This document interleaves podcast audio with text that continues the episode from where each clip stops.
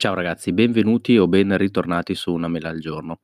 Innanzitutto ci tengo a ringraziare tutte le persone che mi hanno ascoltato nell'ultima puntata, nella scorsa puntata, dove ho parlato della mia esperienza, se così possiamo dire, in prima linea, anche se non mi considero assolutamente un medico in prima linea contro il coronavirus. I medici in prima linea forse sono quelli in ospedale, sono i miei colleghi infettivologi, sono i miei colleghi radiologi, sono i miei colleghi di qualunque branca, di qualunque specialistica che lavorano quotidianamente negli eh, ospedali e hanno a che fare con i pazienti eh, più, più gravi, in terapia intensiva, ma non solo.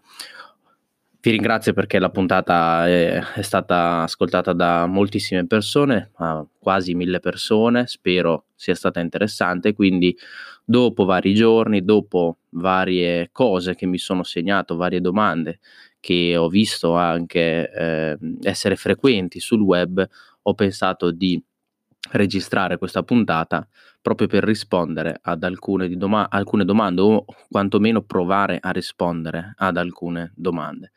Quindi partiamo subito a bomba, partiamo subito a bomba, cercherò di, appunto, mi sono appuntato una decina di domande e eh, cercherò di, di rispondere a queste. Se ce ne dovessero essere delle altre, eh, scrivetemele pure, contattatemi pure. Se non sono, diciamo così, domande che, la cui risposta si trova già online abbastanza facilmente, eh, posso tentare di dare una risposta. La prima domanda che mi stanno facendo in, in molti è: ma ok, abbiamo visto che i bambini si ammalano di meno, ma perché si ammalano di meno? Beh, questa è una domanda a cui in realtà non c'è ancora una risposta, ma vi ehm, dico mh, sostanzialmente quello che sostiene un mio professore, il professor Andrea Cossarizzo, è un prof- il nostro professore di immunologia all'Università di Modena e Reggio Emilia. Lui sostanzialmente eh, sta studiando ovviamente questo virus, in modo particolare sta studiando la risposta immunitaria a questo virus. Lui sostiene che i pazienti, diciamo le persone sotto ai trenta anni più o meno, si ammalano molto meno, o comunque se anche si ammalano hanno delle forme cosiddette paucisintomatiche, quindi che praticamente non hanno sintomi o hanno il raffreddore, magari hanno giusto quelle due o tre linee di febbre. Lui sostiene che forse c'è un qualche vaccino che noi più giovani, diciamo così, sotto i trenta anni abbiamo fatto, che in qualche modo ci protegge dal coronavirus. Questa è un'ipotesi, non si sa se sia vero, non si sa eventualmente quale possa essere il vaccino, però sì, appunto lui ipotizzava che i bambini si ammalassero di meno proprio per questo motivo, anche perché a rigor di logica un vaccino, o scusate, un virus come il coronavirus che dà sintomi influenzali dovrebbe colpire molto i bambini, che invece sono spesso molto colpiti eh, dal virus, dal classico virus influenzale. Quindi i bambini vengono colpiti meno forse per questo motivo qua. Ovviamente saranno necessari altri studi. Diciamo che la domanda che nel mondo scientifico molti si fanno e che mh, in realtà nelle, nelle testate ger- generaliste, comunque alla televisione, non vedo molto fare è: ma una volta che si è preso questo virus e, sperando che vada tutto bene, si è guariti, si è protetti per tutta la vita, per un po' di tempo? Lo si può prendere due volte? Allora, in realtà in letteratura abbiamo visto che ci sono due casi almeno descritti di persone che l'hanno preso due volte. Una è stata descritta in Cina qualche settimana fa e una non più di qualche giorno fa, una paziente di Torino. Ora, è possibile che Il, le persone prendano il virus due volte? Io sin, sin, sinceramente non mi sento di escluderlo a priori, ok? È anche però vero che in una situazione di emergenza, in una situazione di caos, perché questa è una situazione di caos, banalmente potrebbe, potrebbe, ripeto, è un'ipotesi mia, proprio mia, non l'ho detto da nessun'altra parte, potrebbe anche banalmente essere stato un problema del laboratorio. Magari sono stati scambiati per errore due campioni e quindi magari una paziente a cui era stato diagnosticato il coronavirus in realtà non l'aveva preso, quindi poi l'ha preso effettivamente eh, successivamente e quindi in realtà si è ritrovata con due tamponi positivi, uno prima e uno dopo, ma magari la prima volta non, non aveva preso il coronavirus, aveva un'influenza, aveva un'altra sindrome simile influenzale, ma è risultata avere il coronavirus due volte. Io mi sento di eh, sostenere questa tesi, cioè tra le varie, tra i vari eh, migliaia, decine di migliaia di tamponi che vengono fatti nel mondo, due casi dal punto di vista scientifico, dal punto di vista medico, dal punto di vista epidemiologico non, non sono nulla. Certo è che se anche uno prende il coronavirus, fa gli anticorpi, perché sicuramente farà degli anticorpi, la domanda che tutti poi si fanno e si faranno nei prossimi mesi e anni è: ma questi anticorpi quanto durano? Cioè quanto rimangono nel nostro organismo? Quanto tempo ci proteggono? Vi faccio banalmente l'esempio della, del tetano, dell'antitetanica. Se eh, avete fatto, se siete abbastanza giovani da aver fatto l'antitetanica, il vaccino contro il tetano, sapete che questo è un vaccino che ogni dieci anni va ripetuto per, diciamo così, ripresentare al sistema immunitario eh, il eh, tetano e quindi ehm, far sì che il sistema immunitario produca gli anticorpi, tenga prodotti, diciamo, adesso non voglio entrare nei tecnicismi, tenga questi anticorpi in circolo in modo che se effettivamente dovesse incontrare il vero e proprio tetano, poi eh, lo combatte, lo, lo debella senza alcun problema. Ci sono vaccini, come sapete, che eh, vanno fatti una sola volta nella vita e danno copertura sempre. La maggior parte dei vaccini necessitano di richiami. Alcuni vaccini, come per esempio il vaccino contro l'epatite A, va fatto due volte per avere una protezione a vita. La prima vaccinazione da epatite A dà una copertura di sei mesi, un anno. Se viene rifatto, dopo protegge per eh, la vita intera. Quindi l'obiettivo, quando si fanno questi vaccini, è di ripresentare il virus, il batterio, un pezzo di virus, un pezzo di batterio, quello che è, diciamo, eh, quello per come è fatto il vaccino, in modo da mantenere allenato, diciamo così, il eh, nostro sistema immunitario. È chiaro che di fronte ad un virus come il coronavirus totalmente nuovo, non si può dire mh, con certezza se la protezione sia una protezione per la vita, per un anno, per cinque anni, per dieci anni. Non si può eh, dire nulla da questo punto di vista. È chiaro che sono discorsi che probabilmente adesso interessano poco, perché eh, non essendoci persone al mondo quasi che hanno gli anticorpi contro questo coronavirus, ci interessa poco sapere al momento se veniamo, una volta, prodotti, una volta che sono prodotti gli anticorpi, siamo protetti per uno, due, cinque, dieci, venti anni. Sono sicuramente studi che andranno avanti, ma si spera che, diciamo così, questo non sia mai poi un problema, perché speriamo arrivi il vaccino eh, prima anche di avere questa, questa risposta. Quindi questa è la seconda cosa che mi eh, sento di dire.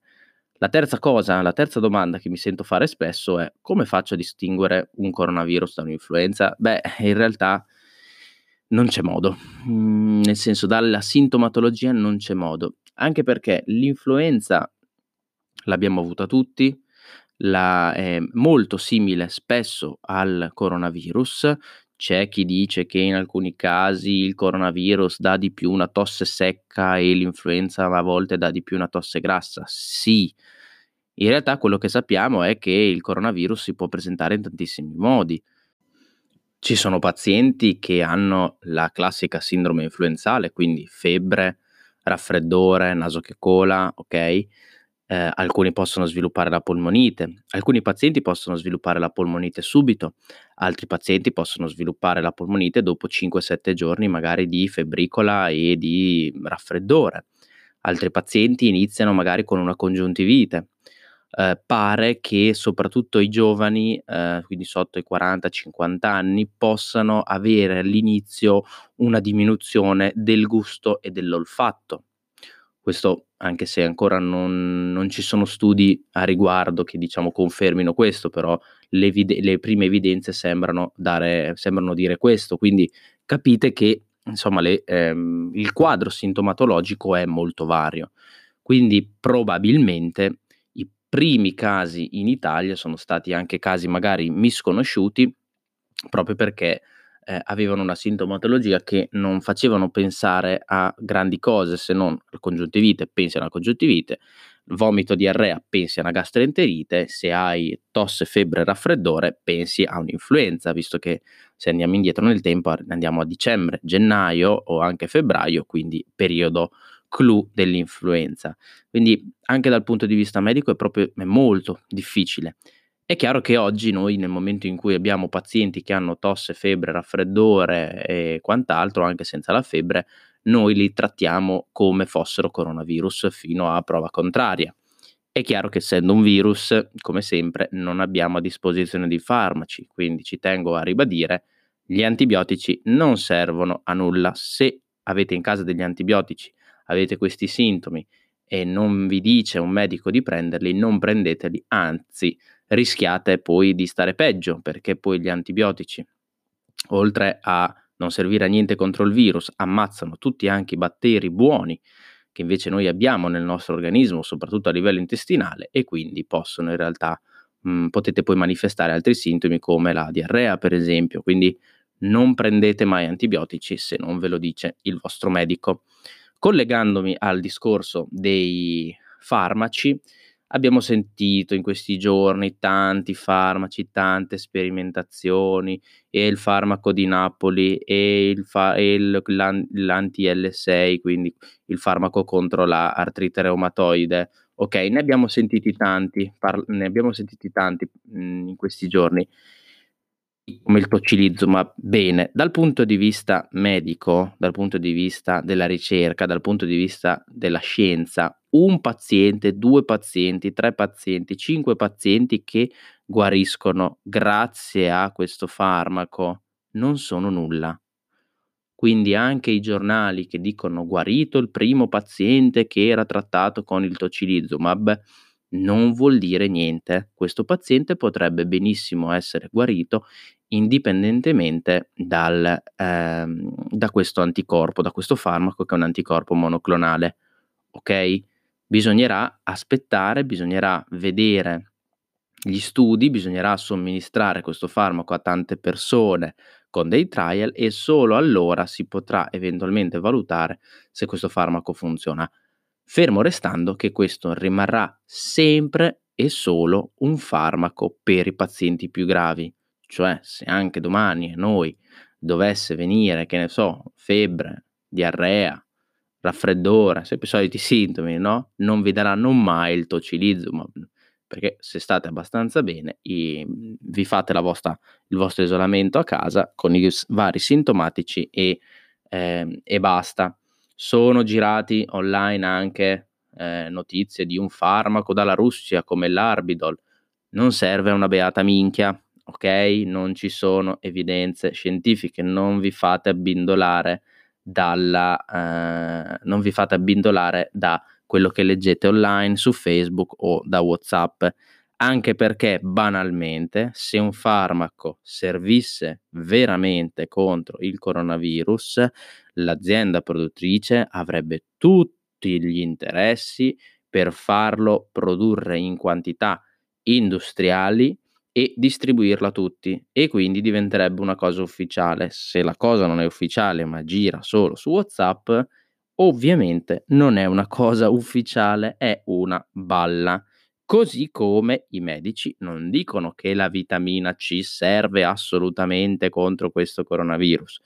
Una dieta ricca, sana, con frutta e verdura mi dà, vi dà già tutti eh, i nutrienti, tutte le vitamine, inclusa la vitamina C, che possono aiutare il sistema immunitario, ma non servono assolutamente, non serve assolutamente a nulla andare a comprare le pastiglie di vitamina C, a farsi adesso due spremute al giorno o quant'altro. No, non c'è alcuna evidenza scientifica. Ok? Quindi eh, eliminiamo anche questo, eh, questo punto. Ora, eh, un'altra domanda che vedo sempre fare: perché in alcuni posti, in alcune città disinfettano le strade, qui da, no, ci, qui da noi no, ci vuol disinfettare tutte le strade, bim bum bam, dicono. Anche lì non c'è una chiara evidenza scientifica che il disinfettare le strade riduca La contam- riduca la trasmissione del virus.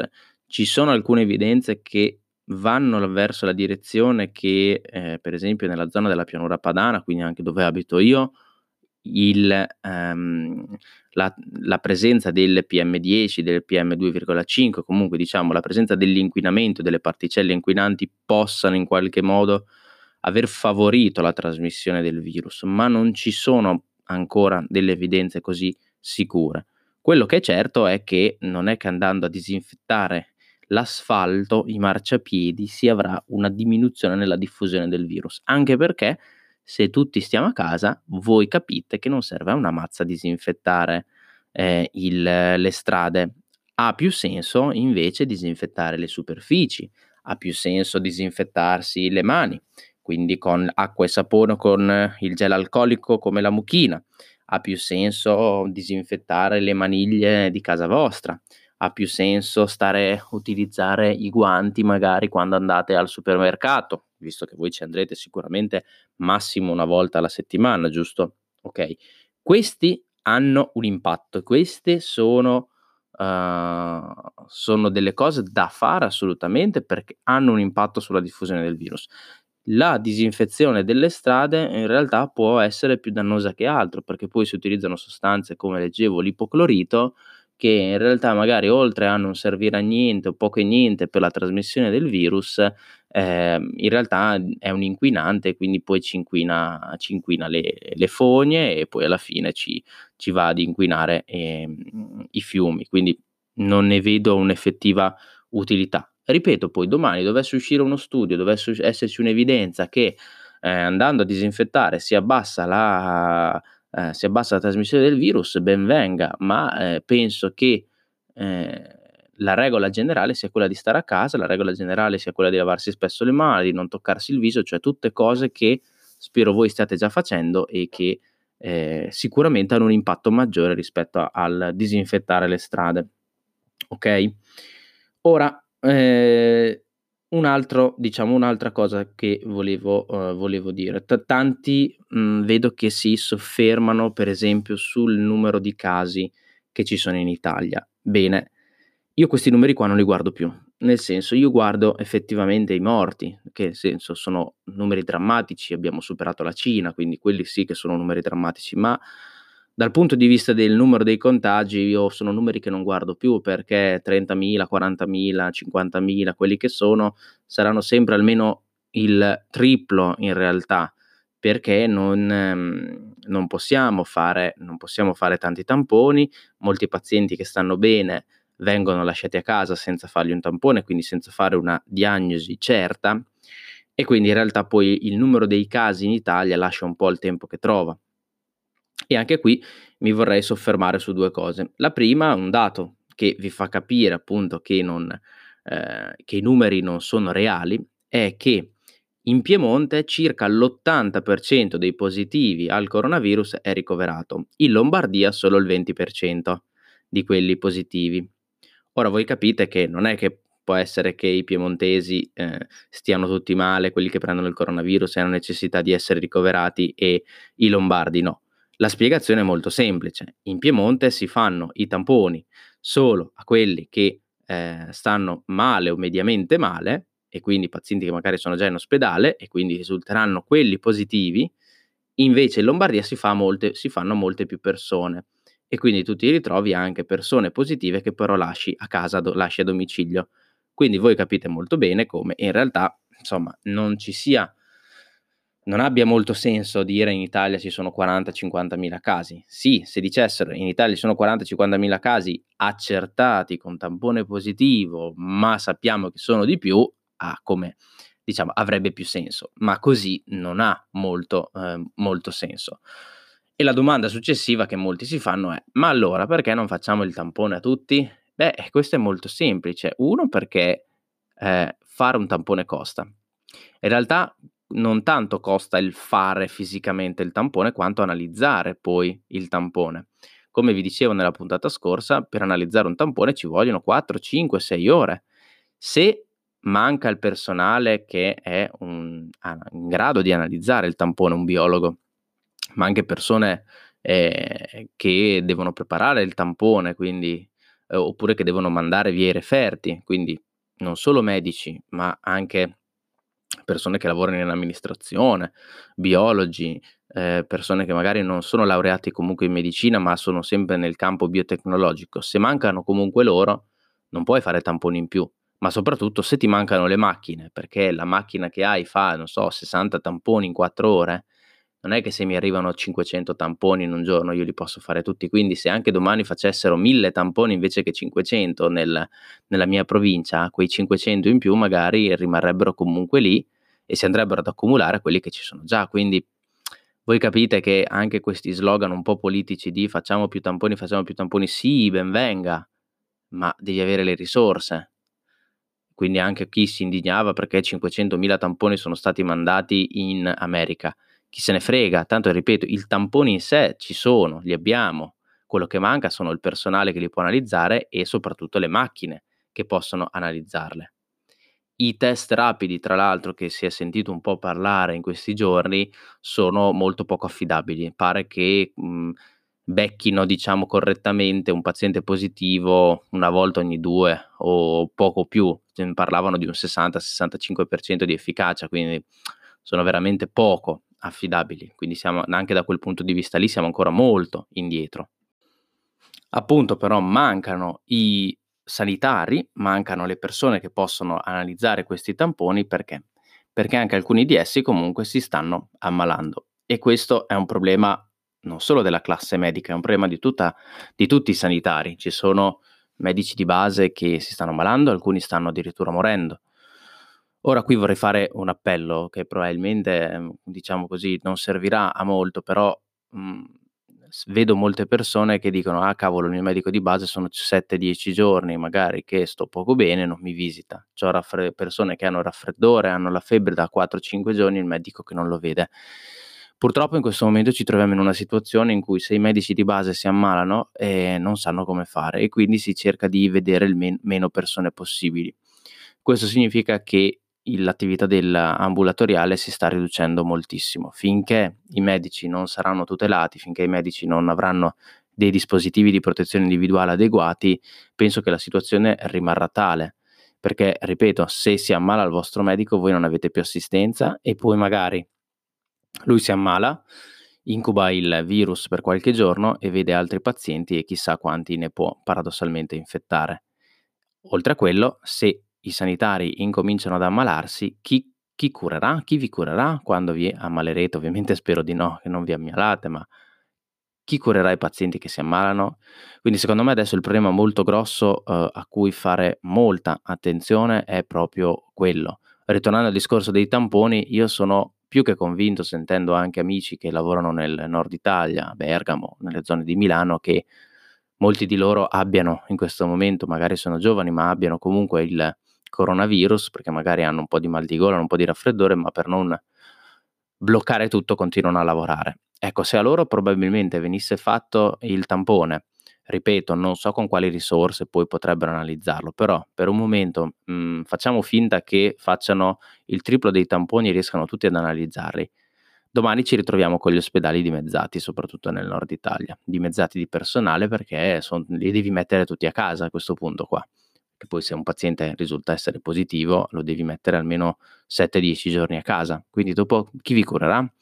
Quindi anche lì, boh, tanti punti di domanda. Io capisco le persone che dicono che vogliono, che non stanno tanto bene, che hanno un po' di raffreddore, vorrebbero andare in pronto soccorso a fare un tampone, ma l'appello che faccio a tutti è: ragazzi, non c'è il tampone per tutti. Se state bene, il tampone lo dobbiamo fare a chi sta male, per essere sicuri che abbia il coronavirus, quindi dobbiamo in qualche modo, abbiamo delle risorse limitate, le dobbiamo utilizzare nella maniera più eh, idonea, più adeguata possibile. Ora le ultime due domande, poi mm, vi lascio, vi lascio andare, vi lascio ritornare alla vostra vita quotidiana in casa, ovviamente in casa. E la domanda che tutti si fanno è: sto benedetto picco quando arriva? E poi soprattutto, tutta questa situazione di merda quanto durerà? Chi se ne frega? Questa è la mia risposta, nel senso, il picco, boh, il picco... Cosa intendiamo per picco? Intendiamo per picco a livello provinciale, a livello regionale, a livello nazionale?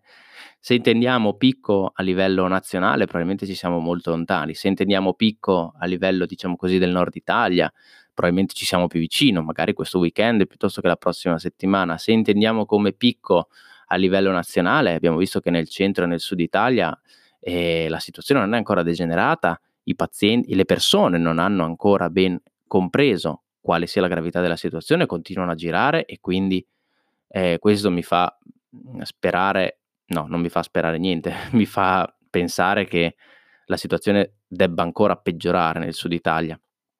Quindi forse sì, qui da me, qui da noi, nel, nel, nel nord Italia il picco lo stiamo raggiungendo, ma nel sud Italia ancora no. E poi nel resto del mondo, beh, se vediamo i grafici, vediamo proprio, come vi dicevo, che gli Stati Uniti per esempio sono indietro di un due settimane, la Spagna di cinque dieci giorni, idem la Germania, idem l'Inghilterra.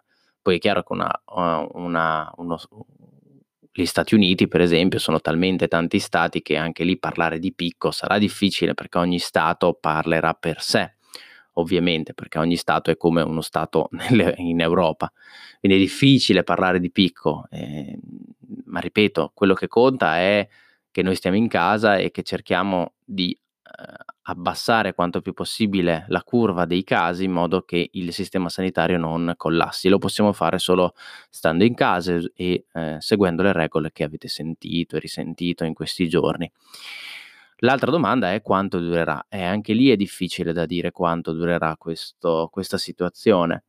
Personalmente penso che durerà ancora molto, proprio perché, come vi dicevo prima, i sanitari si stanno ammalando, e quindi se si ammalano i sanitari la situazione degenera, perché il sanitario si ammala e quindi è una persona in meno che può curare, e allo stesso tempo, nel mentre che in, è in una fase di incubazione, può potenzialmente infettare tante altre persone in ospedale magari, ma non solo, anche il genitore, il figlio, il nonno, quant'altro. Quindi la situazione non è sicuramente eh, semplice. Sicuramente, come avete sentito dalle notizie di uno o due giorni fa, eh, si va verso un prolungamento del blocco del lockdown. Io personalmente spero che eh, questo blocco diventi ancora più restringente, eh, forse per me si farebbero tante cose, ma eh, non è questa la sede, perché io non sono un politico e quindi non mi permetto di assolutamente dare consigli da questo punto di vista. Però vedo troppa gente in giro ancora. Io purtroppo una o due volte al giorno devo uscire, perché guardia medica, perché prelievi, perché sostituzioni, io devo uscire e vedo ancora tante persone, tante macchine, ma soprattutto tante persone camminare. In questo momento l'attività fisica è, va in secondo piano. Poi adesso sono tutti diventati persone che fanno jogging qui da noi, non se ne erano mai viste così tante eh, nella mia città come in questo periodo. Forse per me, ripeto, proprio un consiglio, poi eh, finisco qua: se ti trovo a più di duecento metri da casa senza un buon motivo, che sia il cane, che sia il jogging, che sia qualcos'altro, ti do la multa, ti do la multa e la multa me la paghi subito, cioè hai mh, tre giorni per pagarmela. Online, ovviamente, non è che poi ti prendi su e vai in posta a pagarla, così fai pure un altro giro. E quindi io farei, farei sicuramente così, oltre a tante altre cose per ridurre le uscite delle persone, a fare le camminate piuttosto che andare nei supermercati. Però vabbè, queste sono mie considerazioni personali che rimangono nella mia testa, quindi non so quanto durerà questa situazione. Sicuramente le scuole almeno fino a maggio non apriranno, anche perché vorrei farvi notare che quando noi inizieremo a superare il picco, quindi avremo raggiunto il picco e la curva inizierà a scendere, e lì non potremo riaprire, anzi lì sarà il momento da tenere duro ancora di più per far scendere ulteriormente questa curva del numero dei casi, anche perché quando noi inizieremo a scendere dal picco, eh, gli altri stati saranno nella nella fase dove noi magari siamo in questi giorni, quindi non è che potremo riaprire le frontiere, potremo ritornare a fare i viaggi, potremo ritornare a andare a scuola, potremo ritornare alla vita normale, no, perché altrimenti rischiamo di ritornare su. Bisognerà che passi veramente tanto tempo. Maggio sicuramente, cioè noi saremo, io compio gli anni il ventisei di maggio, io dicevo l'altra sera a mia zia, io spero che il ventisei di maggio, zia, riusciamo a fare un pranzo tutti insieme per il mio compleanno, ma dubito, dubito fortemente che riusciremo a farlo. E questo non vuole spaventarvi, non vuole essere catastrofista, non vuole, vuole essere solo realista del fatto che la situazione è molto grave e richiederà molto tempo, richiederà veramente tanto tanto tempo. Non lo so come andrà a finire, magari fra sei mesi ci ritroveremo qua e sarà tutto passato. Io personalmente dubito, io personalmente penso che questo virus ammazzerà decine di migliaia di persone, se non centinaia di migliaia di persone nel mondo. Siamo, l'Italia da questo punto di vista è, è un granello di sabbia. Sono preoccupato dell'Africa, sono preoccupato degli Stati Uniti che hanno un problema non solo di numero di popolazione, ma dal punto di vista assicurativo, quindi magari i pazienti non si andranno a curare o si andranno a curare solo quando saranno molto gravi. Quindi ci sono tantissimi punti di domanda. L'unica cosa certa è che il vaccino non arriverà tanto presto e l'altra cosa certa è che la situazione durerà tanto, quindi non vi aspettate sicuramente, non lo so, se abitate nel nord Italia di andare a casa per Pasqua nel sud Italia o viceversa, non vi aspettate di fare i pranzi che avete fatto tutti gli anni la domenica di Pasqua, no, questo non accadrà di sicuro, cioè ve lo scrivo qua e ve lo firmo e vi do duecento euro a testa se questa cosa dovesse non essere vera, sarà così, sarà così, sarà così, sarà così purtroppo, quest'anno verrà ricordato nella storia come un anno particolare e sarà un anno di sacrifici. Perché io dico sarà perché quelle due settimane adesso che abbiamo avuto di blocco, ripensandoci alla fine di tutto, non saranno nulla, perché appunto ci sarà ancora tanto da aspettare, tanto da fare e tanto da stare in casa. Quindi attrezzatevi se volete fare dell'attività in garage piuttosto con degli esercizi. Io stavo guardando per esempio di fare qualcosa magari con qualche applicazione sulla televisione, con la Apple tivù per esempio, ma ripeto, non vi aspettate che da qui a metà fine aprile sia tutto a posto e ritorneremo a fare le nostre cene, i nostri aperitivi. Mi dispiace ovviamente anche per chi lavora in questi settori, però ragazzi, cioè, non, non sappiamo più come fare, se no, altrimenti veramente se andiamo, se ci ammaliamo tutti andiamo al collasso e veramente dopo lì dovremo scegliere chi vive e chi muore. Va bene? Vabbè, detto questo, adesso vado a mangiare, visto che è mezzogiorno e trentasette di venerdì venti marzo, pubblico la puntata immediatamente e vado a sentire mia sorella se mi fa da mangiare, gentilmente, visto che in questi giorni lei da brava studentessa di medicina è a casa che studia, quindi ogni tanto mi fa anche da mangiare, anche se penso che oggi farà, farà far da mangiare a me. Ragazzi, noi ci sentiamo prossimamente, come vedete, eh, in questo periodo puntate un po' così, quando capita, quando ho delle cose da dirvi, le, le tratto. Eh, metto da parte in questo periodo, diciamo, tutti gli altri argomenti che mi ero segnato per, per questo podcast e cerco di parlare di coronavirus, cerco di parlare di questo argomento che penso interessi a tutti. Ripeto, cercherò di trattare magari cose come ho fatto oggi, non diciamo uh, che non, che non par- di cui non parlano tutti, che non si trovano magari online eh, semplicemente facendo una ricerca su, eh, su Google, oppure cercherò di smentire alcune fake news, alcuni audio, alcuni messaggi che girano su Facebook e su WhatsApp. State attenti, ne girano in una quantità incredibile, non credete a tutto e soprattutto state in casa, l'ho detto io, l'ha detto chiunque, ma veramente se non stiamo in casa non ci saltiamo fuori. Leggevo su internet uno che scriveva: volete sapere quando finirà questa situazione? Quando tutti staremo in casa.